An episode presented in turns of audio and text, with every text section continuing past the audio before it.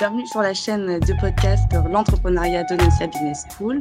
Donc, je suis avec Alizé Doumec, cofondatrice de Guess qui est venue partager avec nous son expérience d'entrepreneur. Donc cette saison se focalise sur les moments clés et les points de passage qui marquent les étapes de la croissance des nouvelles organisations, comment les process évoluent-ils, comment l'équipe change-t-elle? Et comment la partie géographique se modifie-t-elle? Alizé, peux-tu brièvement euh, nous présenter, enfin te présenter et nous présenter en guest views Bonjour, merci Julie pour l'invitation, merci Audencia. Donc, euh, je m'appelle Alizé Doumerc, je suis la cofondatrice de Guest Views. Alors, qu'est-ce que c'est Guest Views C'est une entreprise qui va bientôt avoir 9 ans, donc on n'est pas euh, tout jeune.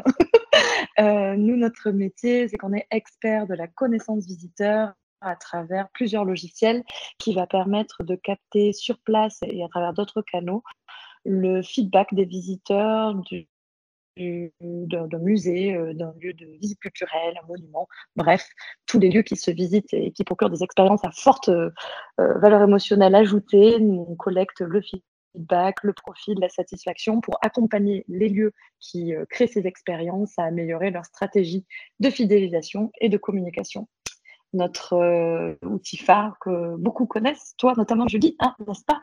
C'est le livre d'or numérique, voilà, que vous pouvez retrouver à la sortie de plusieurs expositions à Paris, si vous venez euh, visiter euh, les expositions de la saison automnale. Merci beaucoup pour cette présentation très claire de Views. Alors, est-ce que maintenant tu peux me parler un peu plus de toi, de ton parcours et de ce qui t'a amené à la création de cette entreprise? Moi, j'ai fait l'ENS en géographie, donc j'ai plutôt un profil littéraire.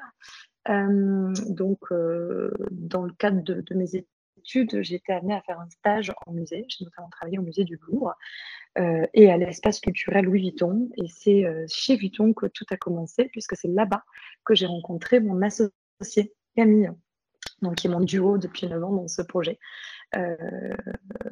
Comment ça s'est passé concrètement Déjà, on a eu un coup de cœur professionnel, amical bien sûr, mais professionnel, puisqu'on s'est rendu compte très rapidement qu'on avait euh, envie toutes les deux de monter un projet, euh, d'impacter le secteur qu'on aimait beaucoup, c'est-à-dire le secteur culturel, euh, muséal notamment, puisqu'on avait toutes les deux eu des expériences dans plusieurs musées, et, et l'impacter à travers des innovations de rupture. Donc je vous parle de ça, on est en 2012. Donc c'était il y a dix ans, euh, puisque le, projet a commencé euh, bien avant la création officielle de la boîte. Donc lorsque tu as rencontré euh, Camille, du coup, comment vous est venue cette idée voilà, de, de vraiment d'essayer de révolutionner un peu le monde culturel et notamment les données que les, les acteurs institutionnels, notamment des musées, peuvent récolter sur mm. leurs visiteurs? Comment voilà un peu cette idée vous est venue? Bah, mm. En fait, on était, euh, on était des employés de terrain, donc nous, on était tout le temps en contact avec les visiteurs, on les accompagnait dans les expositions, on faisait de la médiation culturelle notamment. Et à chaque fin d'exposition, on devait réétudier les livres d'or papier et les petites fiches de contact qu'on collectait pour euh, récupérer les adresses e-mail et quelques données profil afin de, mettre en place une base de données de ce nom. Donc, on a passé des heures, Camille et moi, à retraiter euh, les verbatims collectionnés dans nos livres d'or papier quand on réussissait à les lire, hein, parce que les écritures sont parfois euh, complexe à déchiffrer.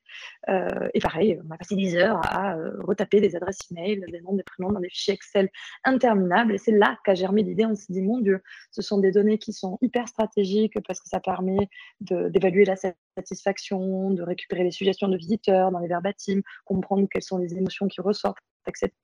La base de données, c'est clé pour réinviter les personnes à découvrir d'autres expositions.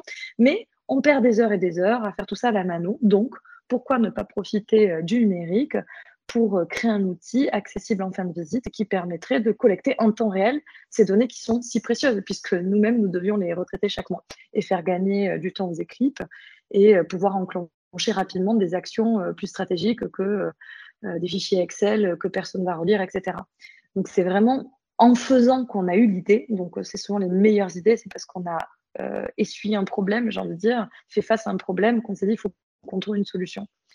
Euh, et c'est comme ça qu'est né, le livre d'or, enfin, le, premier outil de Gazius qui est le livre d'or numérique. Et l'avantage qu'on a eu, c'est que très rapidement, on est sorti euh, de notre coquille et on en a parlé à notre premier client, Vuitton. Quand notre contrat s'est arrêté, en fait, on a bossé sur le projet Et quand on a eu euh, une idée assez mature de ce qu'on voulait, on avait rencontré une SS2I qui pouvait développer une première version, etc., on en a parlé à Vuitton. Et Vuitton, ça a été notre premier client parce qu'ils ont dit, les filles, en fait, on vous a formé, vous connaissez par, par cœur nos process. Vous avez répondu à ce problème euh, en apportant une solution qui est clé pour nous. Allons tester. C'est parti. Et non seulement ils ont testé le produit, mais en plus, ils ont payé pour le développer. D'accord, voilà. Donc, c'était un peu ma question après. Comment vous est venue un peu l'idée? Enfin, du coup, vous, vous, aviez plutôt voulu développer le projet en interne euh, dans une sorte de projet euh, d'intrapreneuriat ou alors euh, plutôt vous dire non, on veut vraiment faire ce projet-là de notre côté et du coup, bah, monter ça vraiment entre vous deux au début, puis peut-être après vous faire aider par des structures type incubateur ou, ou mm. accélérateur de, de start-up nous, on voulait absolument le faire toutes les deux. Hein. On ne voulait pas être entrepreneur pour, euh, pour LVMH, loin de là. Euh, ce qu'on cherchait, c'était des fonds. On a fait, c'est que en 2012, au moment où notre contrat euh, s'est terminé, on a réfléchi à l'idée, on a porté le projet, on l'a présenté à l'incubateur de sciences pour Paris, parce qu'effectivement, au début, on avait le besoin d'être accompagné. Camille, mon associée, elle a des Sciences mais affaires publiques, donc pas du tout de parcours d'entrepreneur. Et effectivement, l'avantage d'un incubateur entreprise, c'est qu'on t'apprend un peu les grandes lignes de bah, comment monter un business plan, comment gérer euh, ta trésorerie, euh, qu'est-ce que c'est euh, que des outils de prospection de base, blablabla. Bref, on a postulé à l'incubateur de Sciences Po, on est rentré à l'incubateur de Sciences Po. Et quand on a, grâce à l'incubateur de Sciences Po, on a pu rencontrer la SS2I, qui a été l'agence de développement technique qui a développé le produit bêta, quand on a eu un produit bêta prêt, on est allé voir Vuitton et c'est ça qu'ils nous ont dit allez go, on, teste, on permet de l'améliorer, mais on paye puisqu'on avait déjà un produit quoi. Voilà, un premier produit. Voilà comment ça s'est passé. Incubateur, développement de la première version, premier client qui a été notre flagship. Et là, c'était génial. De premier développement. Euh, du coup, une fois que vous avez pu commencer un peu votre stratégie de commercialisation, là, vous êtes, euh, vous avez continué à rester à deux en termes euh, d'organisation, enfin, du coup, de, vous êtes restée entre cofondatrices. Enfin, à partir de quel moment vous avez commencé à vouloir comment vous organiser, vous structurer, c'est-à-dire à recruter vos premiers euh, salariés et collaborateurs? Ok. Euh, bah, au début, on est resté à deux euh, quelques mois, je pense six, mois à peu près, parce qu'on on a fait le, pilote avec Vuitton et donc on a, on a géré ça à deux avec notre SS2I. Et très rapidement, au fur et à mesure qu'on faisait des présentations commerciales, donc des rendez-vous de prospection Vuitton et qu'on s'en des accroches sérieuses avec euh, d'autres prospects. On a recruté une stagiaire qui faisait le support, donc la relation client. Et euh, très, très, très rapidement, je veux dire deux mois après, on a recruté notre premier CDI parce qu'on a voulu analyser la tech. Aujourd'hui, moi, je suis responsable du développement commercial. Camille, est responsable produit. Elle a une, vision fonctionnelle du logiciel, mais elle n'a pas une vision technique.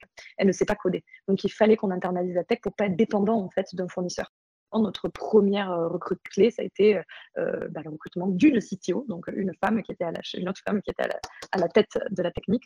Et c'est comme ça qu'on a commencé à structurer la partie technique. Parce qu'en fait, le commercial, au départ, tu peux, comme ça prend un peu de temps, tu peux gérer ça avec quelques stagiaires, mais très rapidement, quand tu lances un logiciel, il faut construire ta, ta partie tech. Donc, nous, la priorité, c'était commencer par le technique.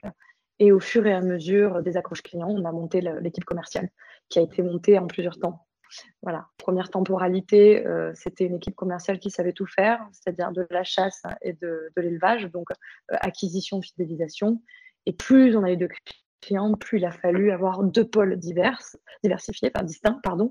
Euh, un pôle acquisition, donc les chasseurs, ceux qui font la prospection à froid, et un pôle fidélisation qui s'occupait du coup de notre euh, pool de clients, puisque notre business model est, basé sur la récurrence. Donc à chaque fois qu'on a un nouveau client, en fait, notre euh, pôle de clients s'agrandit. Et il fallait structurer une équipe, une équipe commerciale pour gérer bah, l'ensemble de notre communauté de clients. Voilà. Donc, technique dans, un premier temps, euh, commercial euh, seul, entre guillemets, qui sait, tout faire, donc euh, le, mouton à cinq pattes, puis commercial organisé entre chasseurs et éleveurs. Ensuite, on a structuré un pôle qui était clé pour nous, c'était le pôle marketing et communication puisqu'on a fait beaucoup d'acquisitions euh, via notre site web, on a une stratégie de content qui nous a permis d'avoir de nouveaux clients. Euh, puis ensuite, parce qu'on a, structuré notre contenu, tout simplement, qui était intéressant pour nos clients et pour la prospection. Et depuis peu, on a un nouveau pôle de data scientist, puisqu'on a voulu renforcer notre expertise sur la donnée, euh, qui sort du logiciel, de tout ce que le, logiciel propose déjà, euh, beaucoup de sites euh, tout seul, mais nous, on a voulu renforcer cette, cette expertise-là parce que c'était une demande de nos clients. Et comme ça nous a permis de générer plus de chiffre d'affaires, on a un nouveau pôle data analyse qui euh, a vu le jour ben, depuis quelques mois. C'est assez récent, c'est vraiment post-Covid. Et voilà comment on a structuré l'équipe. Après, plus d'un point de vue des mmh. ressentis, enfin vous, par rapport aux fondatrices, vous avez trouvé ça c'était assez naturel euh, comment vous avez, euh, on va dire, organisé vos équipes ou vraiment vous êtes posé des questions sur, sur quelle équipe on doit mettre en enfin, la priorité sur telle équipe ou alors mmh. C'était, c'était un casse-tête bah assez compliqué ou ça vous a paru euh, assez logique? Non, c'était pas un casse-tête compliqué, c'était, du bon sens, hyper logique, comme tu dis. On a priorisé, je te dis, dès le départ sur la technique parce qu'en fait, on ne voulait pas être dépendant d'un, prestataire et pour pouvoir aller vite dans les développements et pas euh, euh laisser la moitié de notre trésorerie, il fallait qu'on internalise tout ça et on voulait aussi être maître du code. Ça, c'est hyper clé quand on a un logiciel. Et puis ensuite, pour la, structuration du reste des équipes, ça s'est fait, j'ai envie de te dire, en, apprenant un peu sur le tas. Les process se sont améliorés au fur et à mesure et ça a permis de, mieux comprendre comment on allait pouvoir répartir les rôles de chacun. Et ça s'est fait au fil de l'eau, mais sans, euh, sans irritant. Ça s'est fait assez naturellement. Euh, peut-être aussi parce qu'avec Cam, on est très process très processée, très organisée, très rigoureuse. Et, et du coup, en termes de, là de process, est-ce que, en tout, enfin, en tout cas, vos, la construction de vos process en interne, ils sont voilà, bien rodés maintenant, assez fixés, ou vous êtes encore en, en mmh. perpétuelle euh, amélioration, ou même vous, avez des gros sujets de discussion peut-être sur des points qui, qui, qui sont à euh, améliorer ou... bah, On va dire que les grandes lignes sont euh, fixées, fixes, enfin, gravées dans le marbre. En revanche, euh, sur des process intermédiaires, on est assez à l'écoute euh, des bonnes idées aussi de l'équipe. Moi, c'est ma façon de manager, c'est que voilà, je mets en place un outil. Parfois, en fait, c'est en fait, hyper intéressant, mais tes, process, ils peuvent évoluer en fonction de l'équipe aussi. Euh, j'ai eu une personne qui était responsable d'un pôle pendant des années. Euh, elle avait mis en place ses process parce que bah, chaque cerveau est différent, mais voilà, euh, comme on n'avait pas encore les moyens d'acheter des outils logiciels pour avoir un CRM digne de ce nom, on a eu des, outils faits à la main. et en fait, on a géré la roadmap de son, de son pôle à partir de ces outils-là qui étaient quand même très à la mano. Et le jour où elle est partie, en fait, on a dû revoir ces process-là, revoir les outils parce que ça ne convenait pas aux nouvelles équipes. Et euh, je pense que c'est la flexibilité des, startups, c'est que, euh, enfin des startups, je ne suis plus une startup, d'une TPE, euh, c'est que quand on est une petite équipe et qu'on réfléchit tous, et qu'on est aussi à l'écoute des attentes des uns et des autres pour être le plus performant possible, on est capable à la marge de modifier les process. Après, évidemment, les grandes lignes, elles restent gravées. Mais si tu veux, euh, sur certains, euh, certains micros-outils qui permettent d'avancer ou, euh, ou une nouvelle personne qui arrive et qui dit Ah oui, je vois que dans la Bible, je dis n'importe quoi, la relation client, vous avez fait tel et tel euh, tâche dans cet ordre. Moi, je rajouterai une tâche à ce niveau-là. Qu'est-ce que vous en pensez? On, débat, on, souvent, souvent, on valide parce que ce sont souvent de, nous, de, bonnes idées, les nouvelles idées, euh, parce qu'il y a une prise de recul, un, regard frais sur, euh, sur les process. Et moi, je trouve que c'est intéressant. Voilà. Il y a des lignes directrices qui ne bougent pas, entre guillemets, mais il faut être capable d'avoir cette flexibilité-là, voilà, pour, pour avoir un regard frais et améliorer parce que tous les process, au bout d'un moment, euh, méritent d'être améliorés parce que les gens changent, les outils changent, les attentes changent, etc. C'est ça qui est chouette quand tu es une petite équipe. Donc c'est très clair. Du coup, si je comprends bien, vous avez d'abord euh, développé ça donc toutes les deux et signé votre premier euh, client qui est donc LVMH. Puis après, vous avez décidé donc de vous focaliser sur l'internalisation de votre technologie, donc du livre d'or et donc de votre application. Euh, en recrutant un développeur. Et après, du coup, vous êtes passé plus sur, euh, enfin, une fois que vous avez internalisé ça et que vous, qui était en fait vraiment votre valeur ajoutée, donc c'était stratégique de l'avoir en interne, vous avez décidé de vous développer après plus sur la partie euh, commerciale et marketing. Surtout commerciale.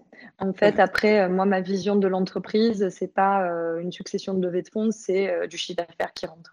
Sinon, ça n'a mm. aucun intérêt. Moi, je vendais un produit, donc on s'est de suite, très rapidement, euh, focalisé sur euh, la vente du produit. Et euh, je ne sais pas si je peux parler de ça, mais nous, on a eu un développement côté commercial et croissance qui était hyper intéressant.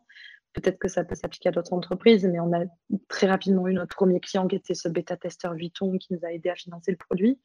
Et ensuite, nous, l'enjeu, très rapidement, c'est d'avoir un autre client qui ne soit pas Vuitton, évidemment, euh, mais qui, grâce à Vuitton, euh, ait confiance au, logiciel. C'est arrivé assez vite.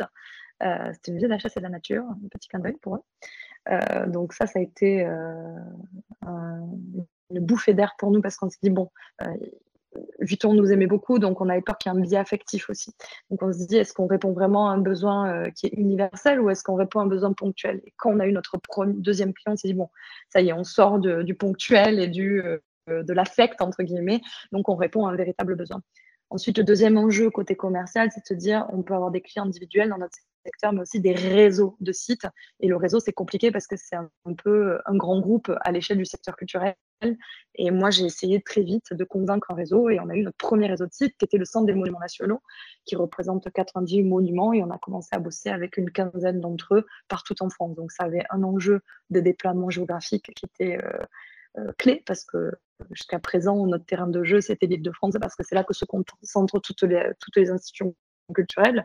Et le fait de pouvoir déployer l'outil en dehors de l'île de France était hyper intéressant pour nous parce que bah, du coup, ça nous a confrontés au process logistique qui était bah, démultiplié par, enfin, dont la complexité a été démultipliée par 10 parce que dès que tu sors euh, euh, de l'île de France, il y a les transports, bref, comment tu, tu, tu, gères le Wi-Fi euh, des, des, sites qui sont euh, pas dans une ville, mais à l'extérieur, la campagne, etc.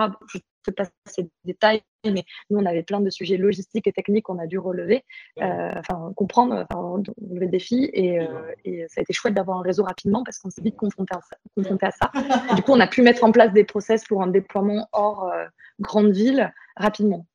dès qu'on a eu ce réseau, ben, du coup, on a continué évidemment à déployer sur des individus et des réseaux euh, foncés, ben on s'est dit il faut vite aller à l'international. Alors pour nous, l'international, c'était l'Europe et euh, pour être plus précis, les pays frontaliers euh, avec notre pays de la France.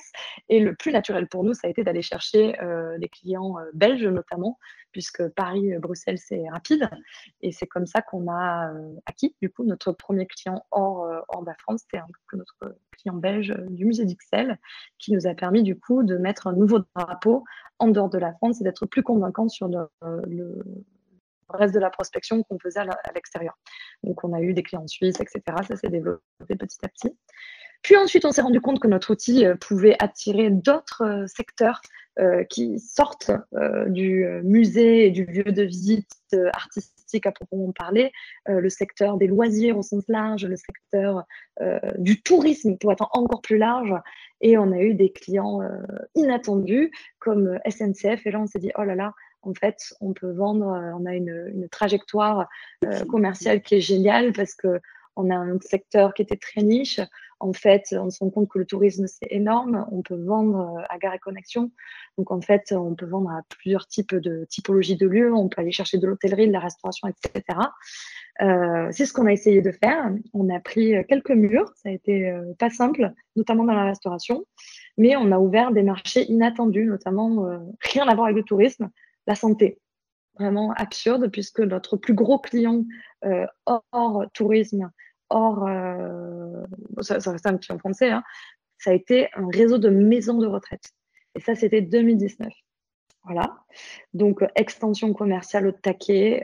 2019, euh, on était chaud. Si chaud qu'on s'est dit, euh, bon, bah, c'est le moment de faire une vraie levée de fonds parce que jusqu'à présent, on avait levé vraiment des tout petits, euh, des toutes petites sommes, juste des, petites marches pour euh, recruter une personne de plus, etc. Parce qu'on n'avait pas envie de se diluer et surtout on avait euh, accès à plusieurs aides puisqu'on avait un produit innovant. Dès que tu touches au logiciel à la tech, tu as le droit à des aides de la BPI, de la région.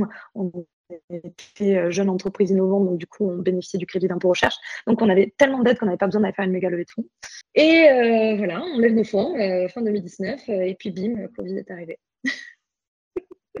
voilà, janvier 2019, on a les fonds dans, le, dans, la, dans la caisse et, et, puis Covid. Donc ça, ça a été le gros moment, coup dur pour la croissance, puisqu'en fait, nos fonds nous ont permis de financer le Covid, hein, clairement, puisque ça a arrêté de plein fouet la stratégie de déploiement autre secteur.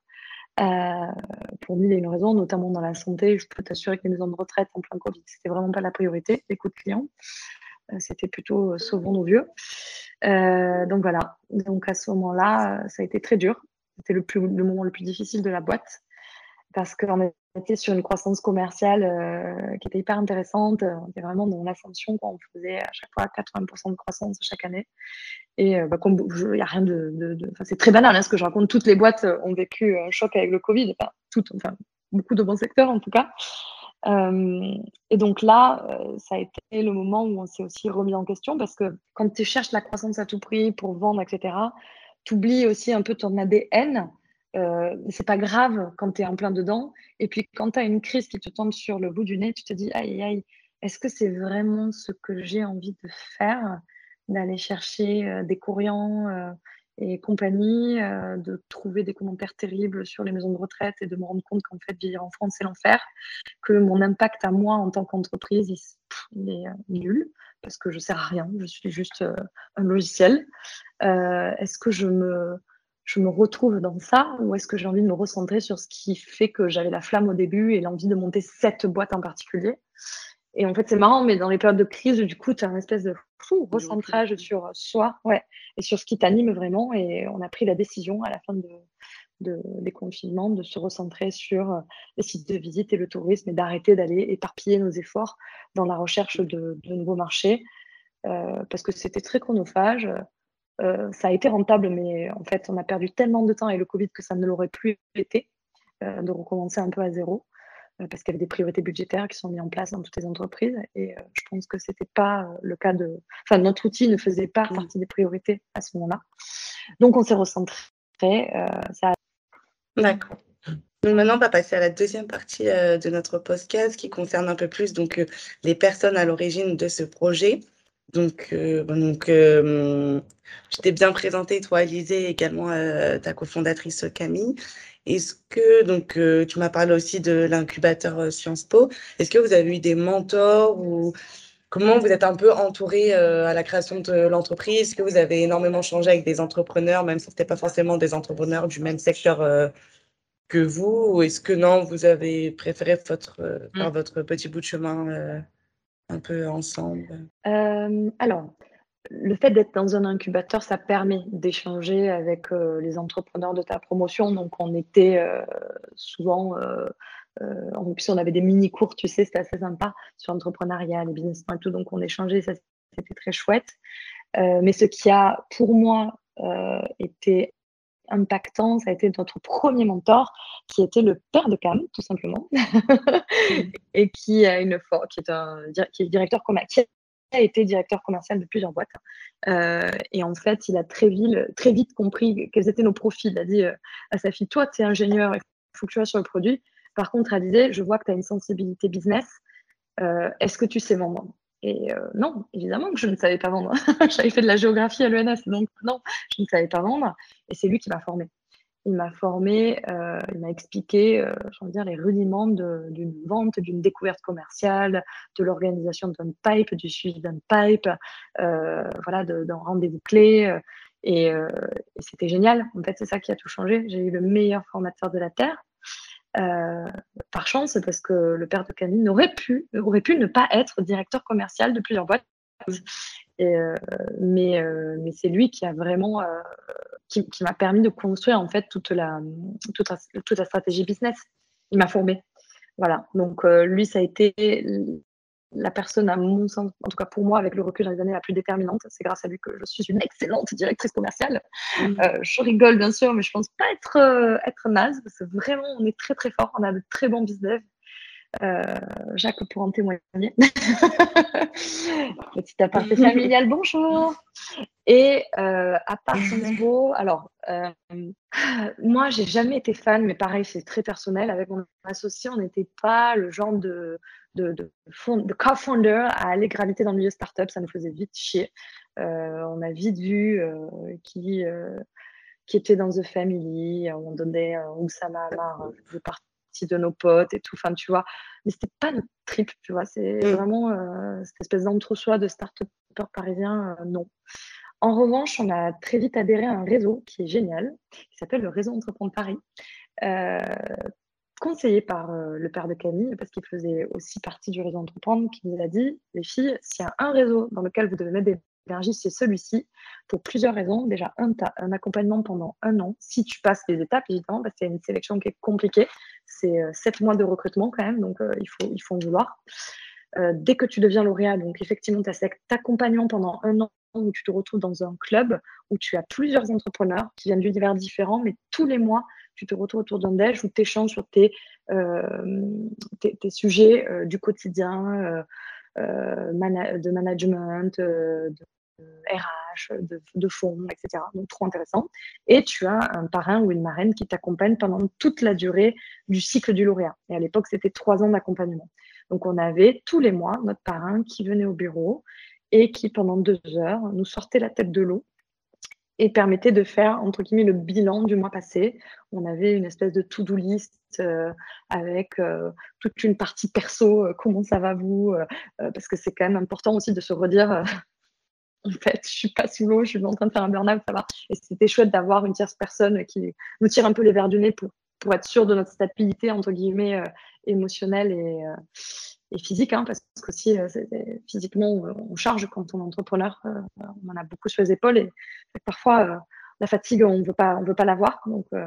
Bref, euh, toute une partie KPI pour euh, bah, vérifier euh, les chiffres clés du pilotage d'une entreprise, hein, qui passe par le chiffre d'affaires, ta trésorerie, ta comptabilité, tes créances à date, blablabla, et stratégie. Donc, hyper intéressant. Et ça, pour moi, ça a été, enfin, et ça l'est d'ailleurs toujours, puisque on a fini notre cycle en tant que lauréate et on est devenu nous-mêmes membres du réseau, c'est-à-dire qu'aujourd'hui, on accompagne et on fait partie de la chaîne euh, de recrutement des futurs adhérents, des futurs lauréats, pardon, jusqu'au comité d'engagement, où on préside d'ailleurs actuellement des, comités d'engagement. Donc on est hyper actifs au sein de ce réseau qui me semble être le plus qualitatif, en tout cas de tout ce que j'ai pu, euh, enfin, de tous les, les feedbacks que j'ai pu avoir sur des réseaux parallèles, c'est celui où il y a le plus d'efficacité en termes de qualité d'échange, d'accompagnement et aussi d'entraide du réseau. Parce que, évidemment, tu as ton club, mais tu as aussi accès à tout le réseau. Donc, il suffit que tu aies une problématique euh, structurelle, euh, opérationnelle, je sais pas quoi, ta, tu dis au réseau, ouais, euh, coucou, j'ai un problème avec mon logiciel, j'aimerais bien le faire passer en SaaS, je dis n'importe quoi. Je te donne un exemple. Est-ce que tu as d'autres boîtes qui ont eu la même problématique que moi? Est-ce que tu peux mettre en contact avec elles? Bam, rendez-vous, trop intéressant, tu t'enrichis des expériences des autres. Bref, efficacité maximale.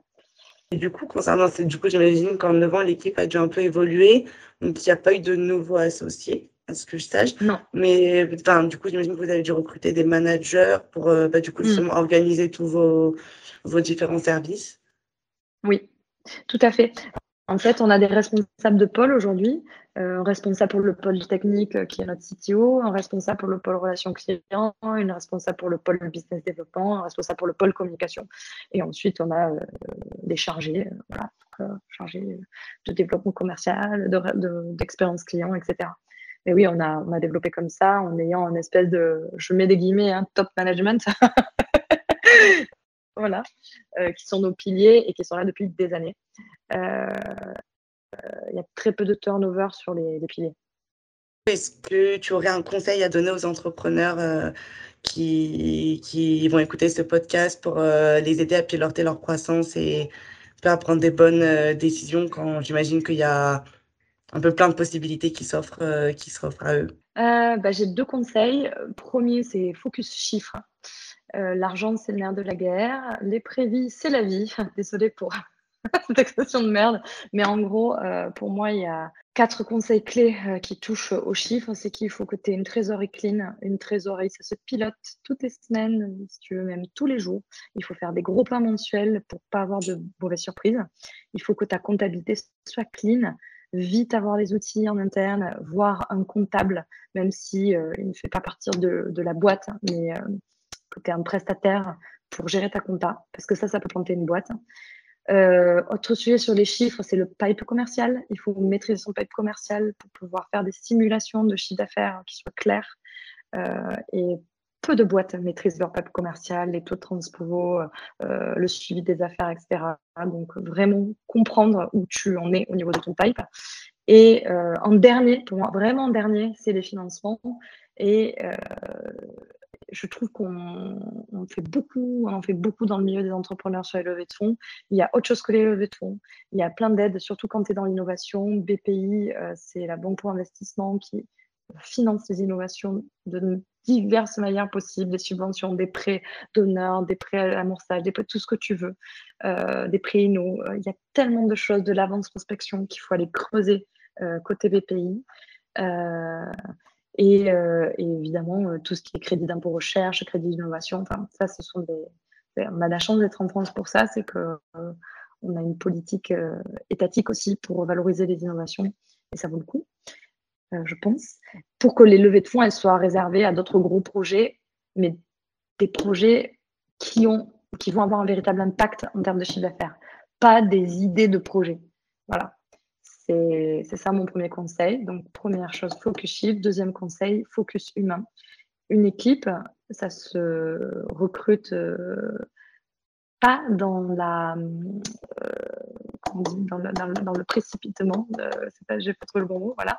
En gros, la précipitation purée pardon, excuse-moi, je suis un peu fatiguée, dans la précipitation, euh, beaucoup, beaucoup, beaucoup de boards après une levée de fonds mettent la pression pour que les équipes soient recrutées vite et structurées vite, sauf que généralement, les entrepreneurs, ils ont moins de 30 piles et recruter 30 personnes en trois mois, c'est compliqué. Euh, souvent, il y a des erreurs qui sont faites. Moi, j'ai plein d'exemples de mecs qui lèvent des millions, qui recrutent 30 personnes et qui en virent 50 l'année d'après parce qu'ils n'ont pas réussi à fidéliser les équipes, à les gérer, à les manager à les structurer.